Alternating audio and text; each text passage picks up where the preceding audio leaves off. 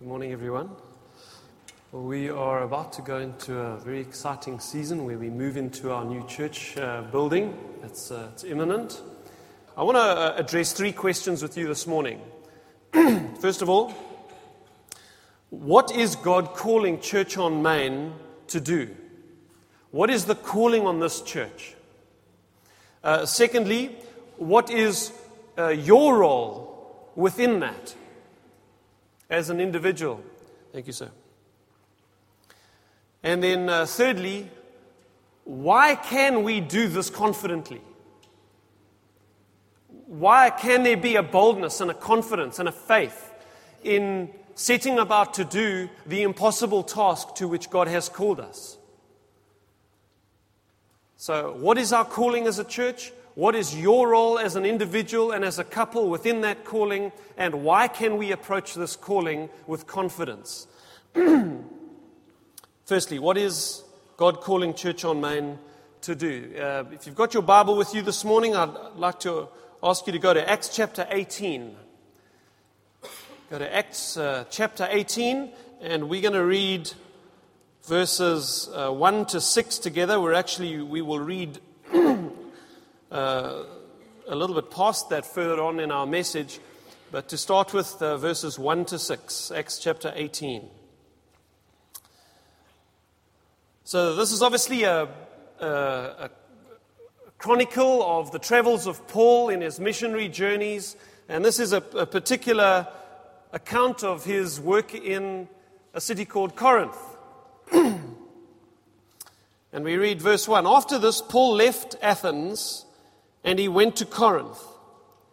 And he found a Jew named Aquila, a native of Pontus, uh, recently come from Italy with his wife Priscilla, because Claudius, the Roman emperor, had commanded all the Jews to leave Rome. So, this Roman emperor, as part of the persecutions that were beginning to take place against the church, he commanded all the Christians to leave uh, Rome. Um, apparently Christians were leaving the entire geographic space of Italy at the time because uh, you're never quite sure what these emperors are going to do. So uh, we're not sure if they were in Rome or just in the greater expanse of Italy, but for whatever reason, they decided it's not safe anymore, we've got to leave. We have to get out of here. And so Aquila and his wife Priscilla, being Jews, they leave Italy, they come to Corinth. And Paul finds them, and uh, he went to see them. Interesting turn of phrase, which we'll look at later. And because he was of the same trade, he stayed with them and worked, for they were tent makers by trade. And he reasoned in the synagogue every Sabbath and tried to persuade the Jews and Greeks. When Silas and Timothy arrived from Macedonia, Paul was occupied with the Word. He was occupied, that's how they found him. The state in which he was found when they arrived, uh, Silas and Timothy, how did they find him? Well, this is how they describe how they thought. We found him occupied with the Word. What is our calling as a church? Testifying to the Jews and uh, to, the, to the Jews that Christ the Christ was Jesus.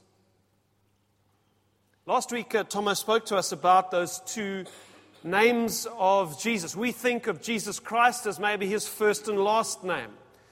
And that's not the case. Uh, Christ was not Jesus' surname. They didn't have surnames in those days. They used to say, well, Jesus, son of. So, you know, Joshua, son of. Well, Jesus wasn't the son of Joseph, so he was known as Jesus of Nazareth. His surname was not Christ. Christ was an Old Testament term, it was a prophecy of this Messiah that God promised to send into the nation of Israel. And there were many prophecies about what this Messiah would accomplish. And so Paul is found by Timothy and Silas, and he is found occupied with the word, and he is persuading the Jews that the Christ, the Messiah, the promised one, is Jesus of Nazareth. so, firstly, I want us to notice something here. Paul came to Corinth. He didn't come to a suburb of Corinth. He didn't come to a small geographic area. He didn't come to a, um, a place where he, he sought to reach a certain uh, a, a precinct of, of shop owners and of people who lived in the area where he could perhaps walk and, and which would draw a certain crowd within traveling distance to where uh, he would be able to teach and preach. No, the Bible says he came to Corinth. He came to the city and he came to reach the entire city, and he did reach the entire city. We, we are not called to Wynberg. That is not the calling on Church on Main. And as much as we love the people in Wynberg, they are part of the city of Cape Town, so we do seek to reach them as we seek to reach everybody else in the city. But the first state of mind that we must have when we go to Wynberg is that we are not going to the suburb of Weinberg. We are not going to reach the shop owners around the mill. We are not going there to now, all of us, focus our attention on, on, on reaching the people who live in the flats around the Wynberg area. That is not what the calling on Church on Main is. We are called to reach the city of Cape Town. Understand that. Because that will change everything about how we view both the building at the mill and our ministry within and from the church in Wynberg. It's just a place where we find ourselves administratively centered. Our heart and our vision is for this entire city. Paul was called to Corinth. Second of all, Paul was called to um, a city, not a synagogue. So we find Paul, he goes to the synagogue when he arrives in Corinth. But as we will read on in the, in the narrative, we see that Paul doesn't stay in the synagogue. When things uh, get a little heated at the synagogue, he steps over the, the, the, the neighbor's garden fence that was next to the synagogue, steps over the fence and starts preaching in the next door neighbor's house.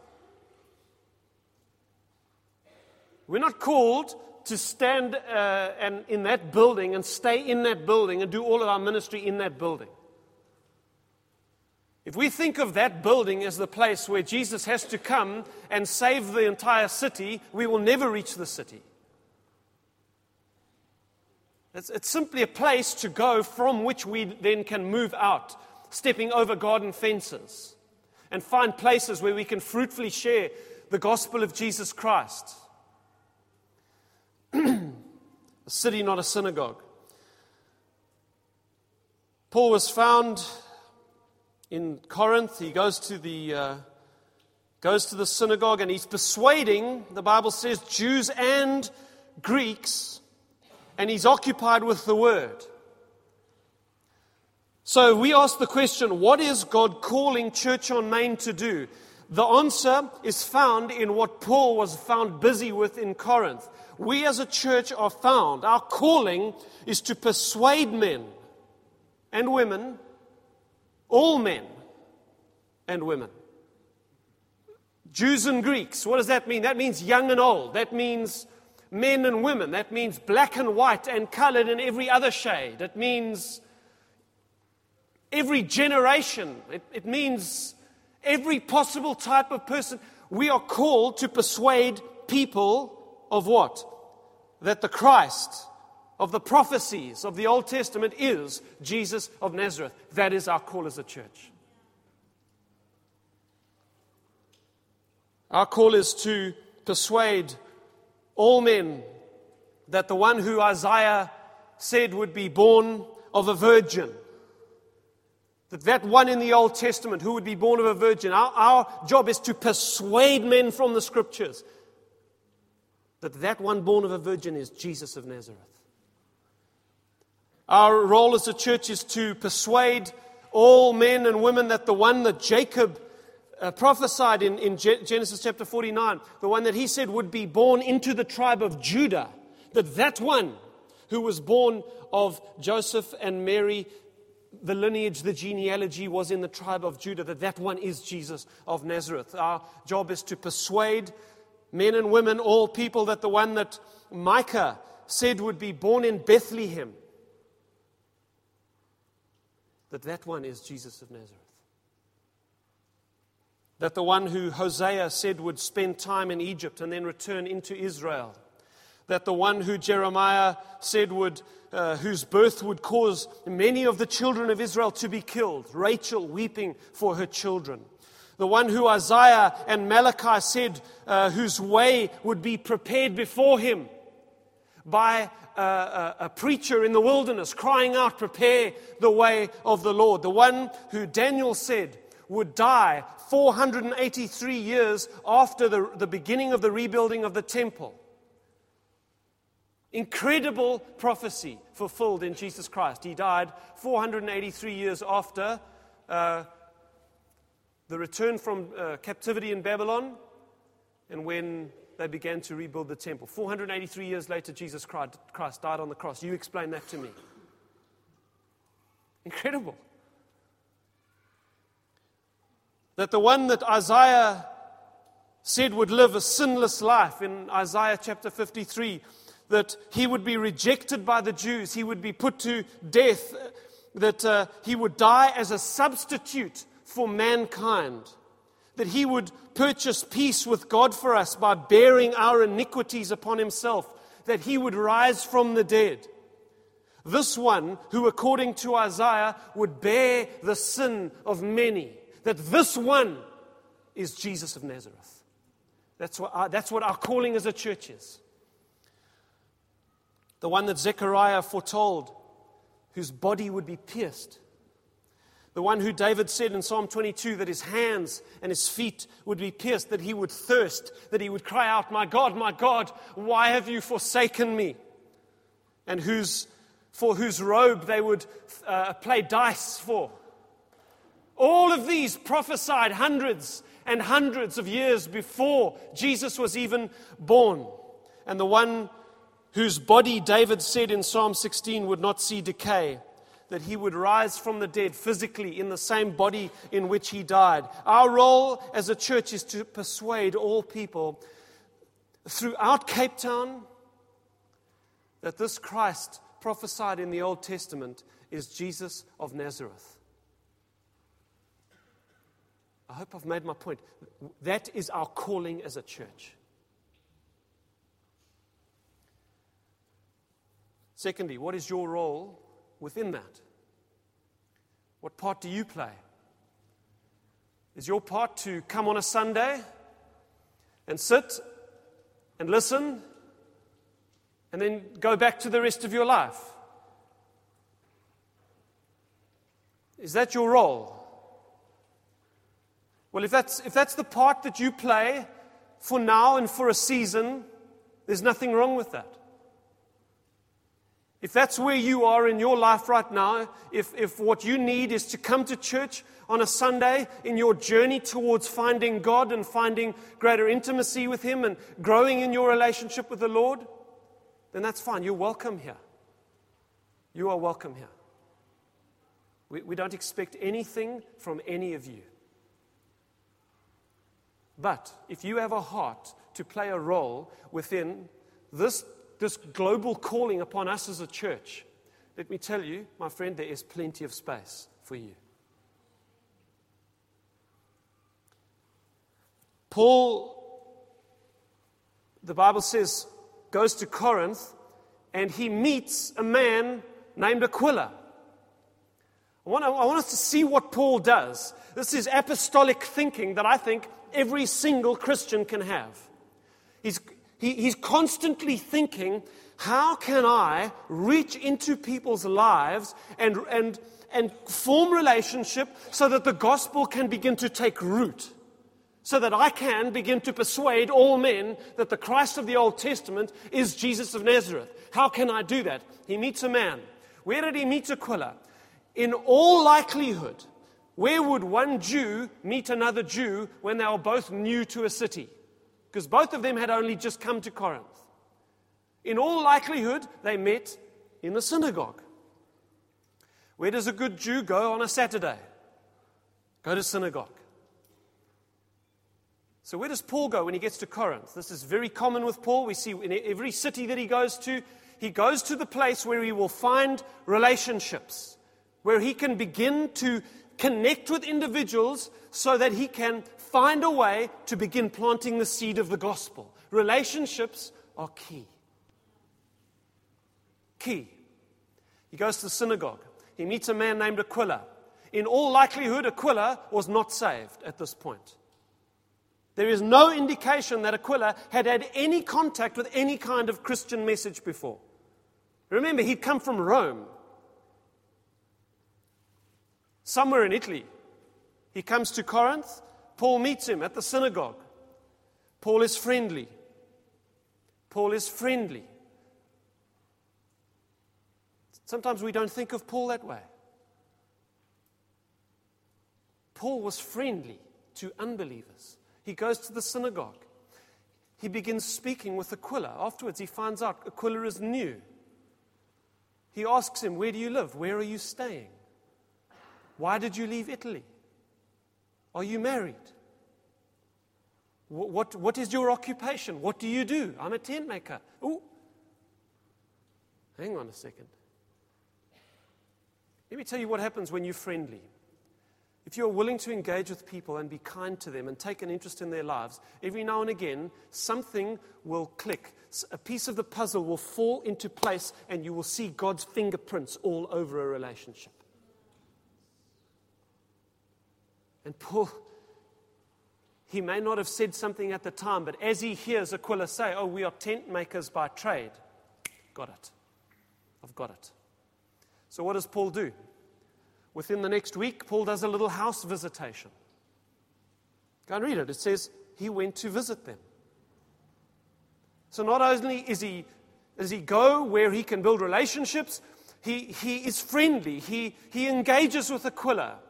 Perhaps he met Priscilla as well. He engages, he's friendly. And that week, somehow he found out where they were staying, and, and they get a knock on their front door.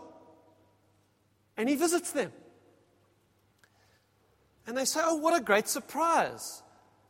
He says, It was so lovely meeting you guys at synagogue on Saturday. They invite him in. They have a little whatever you would have in a Jewish house and the relationship begins to grow. He says, I'm also a tent maker by trade. I was interested that you said you're a tent maker. Um, perhaps we could engage in business together. Perhaps I could serve you in your business. We don't quite know exactly what that relationship looked like, but they begin working together. Oh, now Paul is beginning to be integrated into their lives.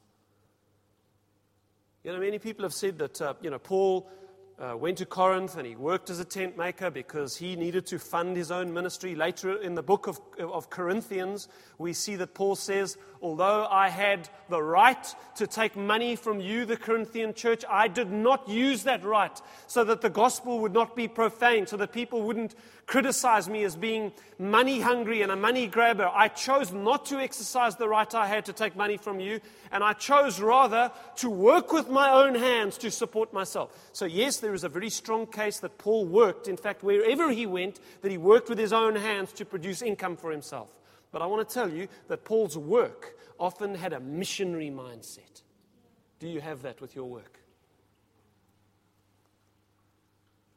Remember, we're asking the question what is your role within the, the calling upon Church on Main? You have a role. Even within your workplace, you have a role. Because you're engaging with people, you're building relationships.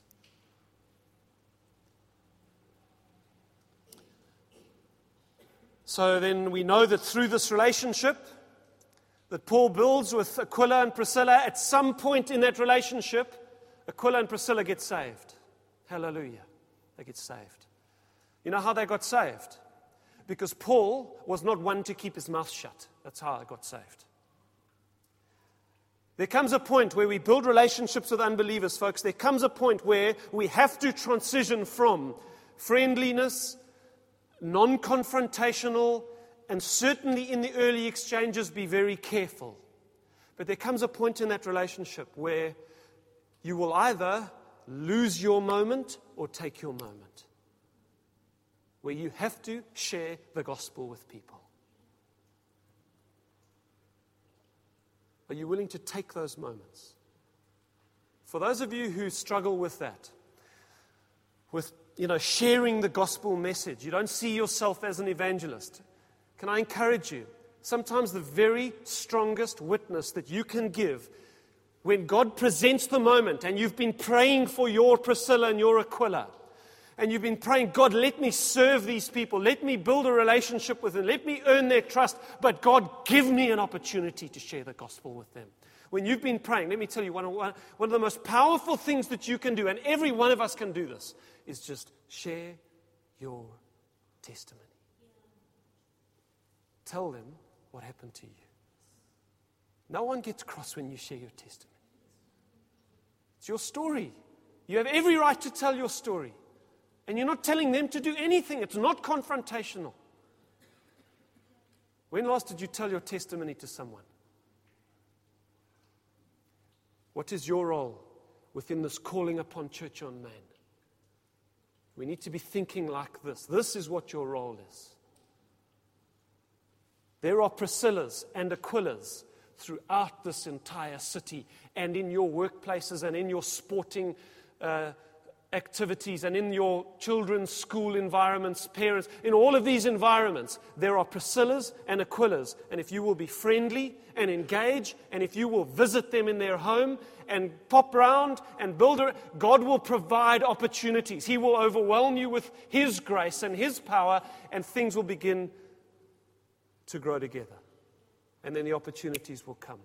So I want to ask you. Um, you know, I, I, actually wanted to share a little. There's a, there's a girl in this church uh, named Ngumisa. Some of you know Ngumisa. She's married to Nick, a British guy. Um, they've got a beautiful little, daughter, Imitle. You've probably seen them around. Ngumisa, although she will tell you she's not a, an evangelist or a preacher, let me tell you, that girl is more of an evangelist than me or you or anybody else in this room. She is incredible the way she draws near to people. About a year ago, she's sitting uh, having her hair cut. And um, there's a lady sitting next to her having her hair cut. Uh, and this lady is speaking to her hairdresser, and Ngumisa is overhearing this conversation. And this lady is saying, I, um, you know, we're, we're new to, to, to, Cape Town. My husband and I, we've just moved to Cape Town, but Cape Town is such a difficult city to make friends in. Everyone seems to have their own little clique of, of friends, and, and it's just so, it's been so difficult for us, and I can't make friends. So, what does Ngumisa do? Does she go, oh, shame? No, she interrupts their conversation. And listen to these words. This is Christian missionary work. She says, I'll be your friend. Hallelujah. She says, I'll be your friend.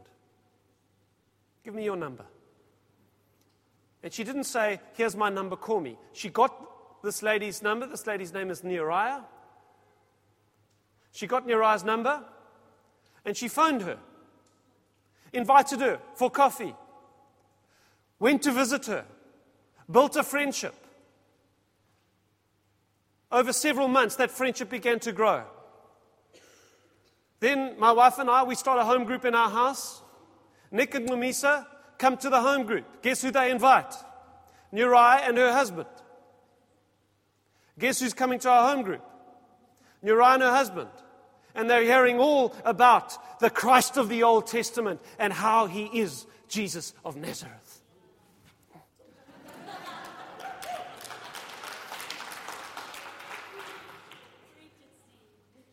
This is how it works, folks. This is how churches grow. This is how the kingdom spreads. I want to ask you a question. Now, I want you to think about this. Who can you visit this week?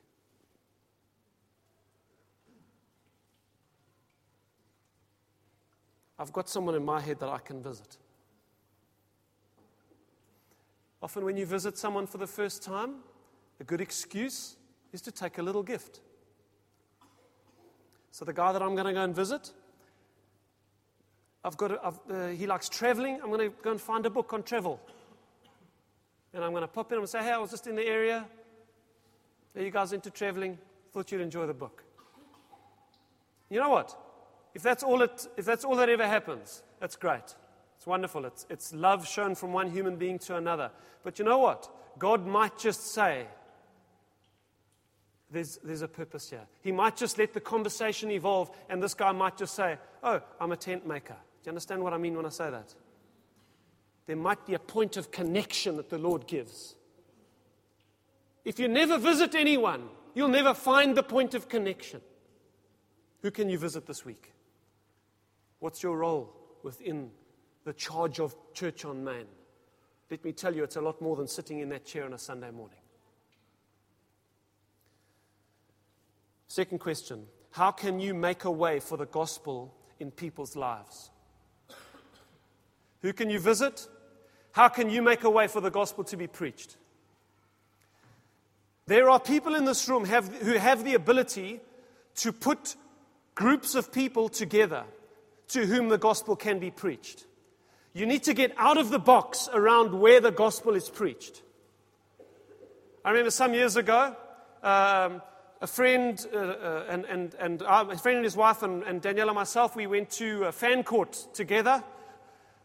Wonderful place to go and have a little holiday. And uh, we were playing golf, this mate and I. And our caddy, uh, turns out, is a believer. So now I'm thinking, this is fantastic. The caddy's a believer. There's uh, about 60 caddies that work at Fancourt. They have a caddy shack where they meet. They have a morning meeting. So now my mind is starting to tick. Entrepreneurial evangelism. Why not? Anywhere there's a crowd, there's a congregation. So I, am chatting to, so I said, listen, so do you guys have meetings? Yeah, we do. We meet all of us every morning. I said, well, could we join you tomorrow morning? He says, Sure, I'll tell the guys to be there. He was like the head caddy. So the next morning, we arrive, my mate and I, Bible in hand, 60 caddies. We preach the gospel to them. We give a little opportunity for people to respond afterwards. Literally, 50 out of 60 responded. We've got 50 guys kneeling, standing arm in arm, praying. Just because, you know, there's an evangelist's ear all the time thinking, how can we make a way for the gospel here? I remember um, listening to Michael Ramsden speak one uh, uh, point. Michael Ramsden's a British uh, apologist, works with uh, Ravi Zacharias. And um, I remember telling a story of how a businessman who he was familiar with decided one day that, uh, you know, he was going to take the gospel out of the church building and bring it to his home. Why not? He said to uh, Michael Ramsden, Look, I could put a group of my business colleagues together, very senior people. This was actually in Cape Town while Michael was here. This meeting was held in Steenberg Estate. He said, I can invite a whole lot of the guys. I'll, produce, I'll you know, put on some catering, some uh, glasses of wine or whatever. I'll get the guys there. But you must do the preaching. So they did that. So Michael Ramsden shares a message on the gospel. There's 20, 30 senior business people in the room.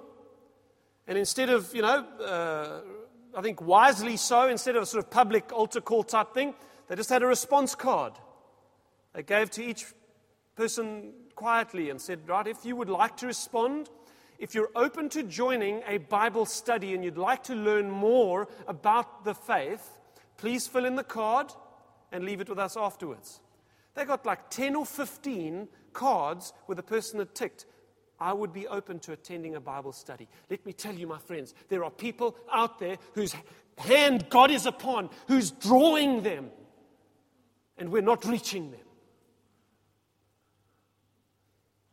Because we think our role is sitting in a, in a seat on a Sunday morning. There are Priscillas and Aquilas all across the city, and we must find them. Go into all the world and preach the gospel to all creatures. That is our mandate. so, Danielle runs a, a, Bible study for women. Got a Beth Moore series. She puts the video on, they have the workbooks, and there are a whole bunch of women. Some parents from Herschel, where our kids go to school, some ladies within this church, and they meet on a Thursday morning, and it's been an incredible time of fellowship and growing and of witness in the Lord. There are women out there, ladies, who would join a Bible study if you ran one in your home. If you just invited them.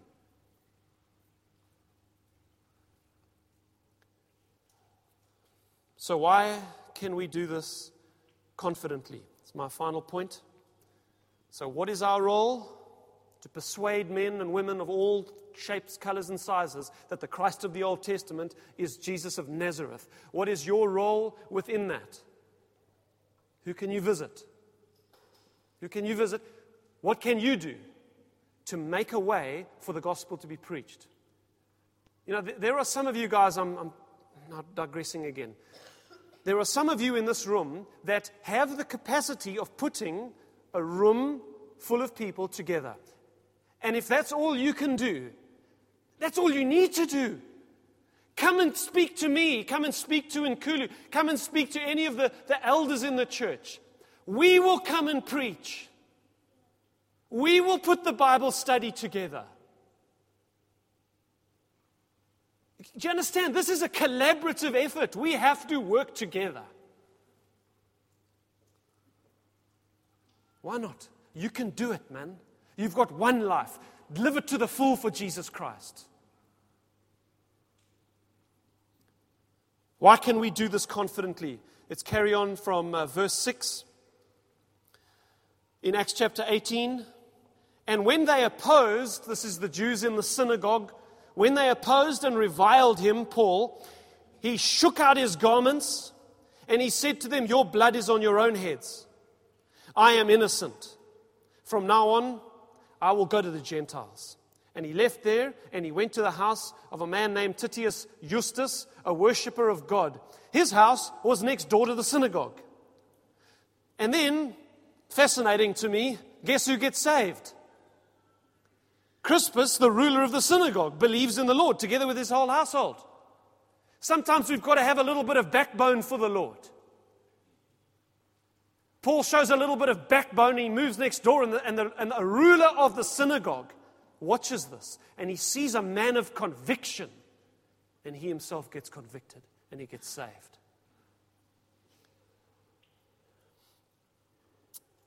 Together with all his household and many of the Corinthians, and we see revival starts breaking out. Many of the Corinthians, hearing Paul, believed and were baptized. And the Lord said to Paul one night in a vision, Do not be afraid, but go on speaking, and do not be silent, for I am with you, and no one will attack you to harm you. Now, I want you to listen to this next little phrase. For I, so Jesus is saying to Paul, Go on speaking, keep doing what you're doing. Why? For I have many in this city who are my people. I have many in this city who are my people. And he stayed a year and six months teaching the word of God among them. In John chapter 10, I'll read this to you, you don't have to go there. Jesus says this I am the good shepherd. I know my own, and my own know me. When they see me, they know me, even if they haven't seen me yet. When they do see me, when they're encountered with me, they know me because they're mine. Just as the Father knows me and I know the Father, and I lay down my life for the sheep. Now, listen to this. And I have, present tense, I have already other sheep that are not of this fold. What's he talking about? The Gentiles. Jesus is, he was sent to the Jews. And he says, My sheep know me, they hear my voice, they follow me. But he says, I've got other sheep, not of this fold, not of the Jewish fold. I already have them, they are mine. And listen, I must, future tense, bring them also. And they will, future tense, listen to my voice. They will. Irresistibly, unavoidably, they will listen to my voice. When they see me, they'll know me. What is this teaching? And I have to, I have to be bold with you, okay, about this. Because this is, I know it's contentious territory, but it is an irrefutable doctrine of the Bible that God has predestined certain people to salvation. He says to Paul, I want you to continue speaking because I already have. There are many people in this city who are mine, and I want them to hear the gospel. The way they are going to get saved is through the preaching of the gospel. Jesus said, I have, I have sheep who are not of this fold. He has not, the preaching hasn't even gone to the Gentiles yet. That only happens in the book of Acts. But he says, they're already mine, and I will bring them in. Why can we do this confidently? Why can we preach the gospel confidently? Why can we set up evangelistic opportunities confidently? Why can you visit people and build friendships and relationships confidently? Why can we study the Bible together confidently and seek to reach people? You know why? Because God has already ordained that there are people outside in the city who are going to get saved. They are predestined for salvation. They are his elect. They are his sheep. And when they hear the gospel, they will irresistibly flee to Jesus for salvation. We preach in hope. We preach in confidence because God has elected sinners. Now, one of the, the, the criticisms of the biblical doctrine of election is that it dissuades preaching, that it makes preaching void. And that quite categorically is not the case.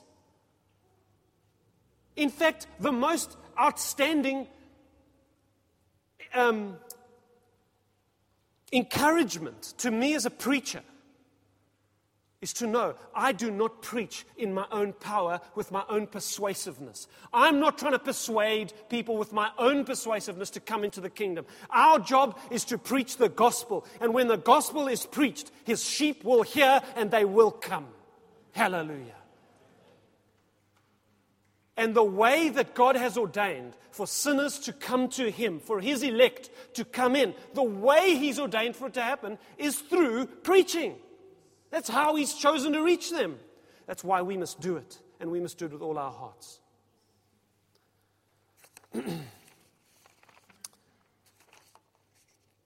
what is God calling Church on Main to do? To persuade men and women of all shapes, colors, and sizes and ages that the, Jesus, that the Christ of the Old Testament, the Messiah, is Jesus of Nazareth. That he is the Savior of the world, and that all men and women must repent of their sins and believe in him for forgiveness and salvation. That is our calling as a church, and we are called to the city to do that. What is your role in this? Who can you visit? What can you do to create a space for the gospel to be preached? Of course, there are many other things you could do. What can you do to prepare for the next site that this church opens? In the next 24 months, we may plant a site in town and in Durbanville. What are you doing now to prepare for that? Will you be willing to go like a missionary to one of those sites and serve as a worship leader? Will you be willing to, to offer your house to, to open a, a home group? What are you doing now? If you've got it in your heart to open your home for a home group, come and speak to the elders. And they'll put you on a track to be able to have a home group. There are endless opportunities to prepare for where we are going as a church. You need to play an active role. And lastly, why can we do it confidently? Because God says, I have many in this city who are my people.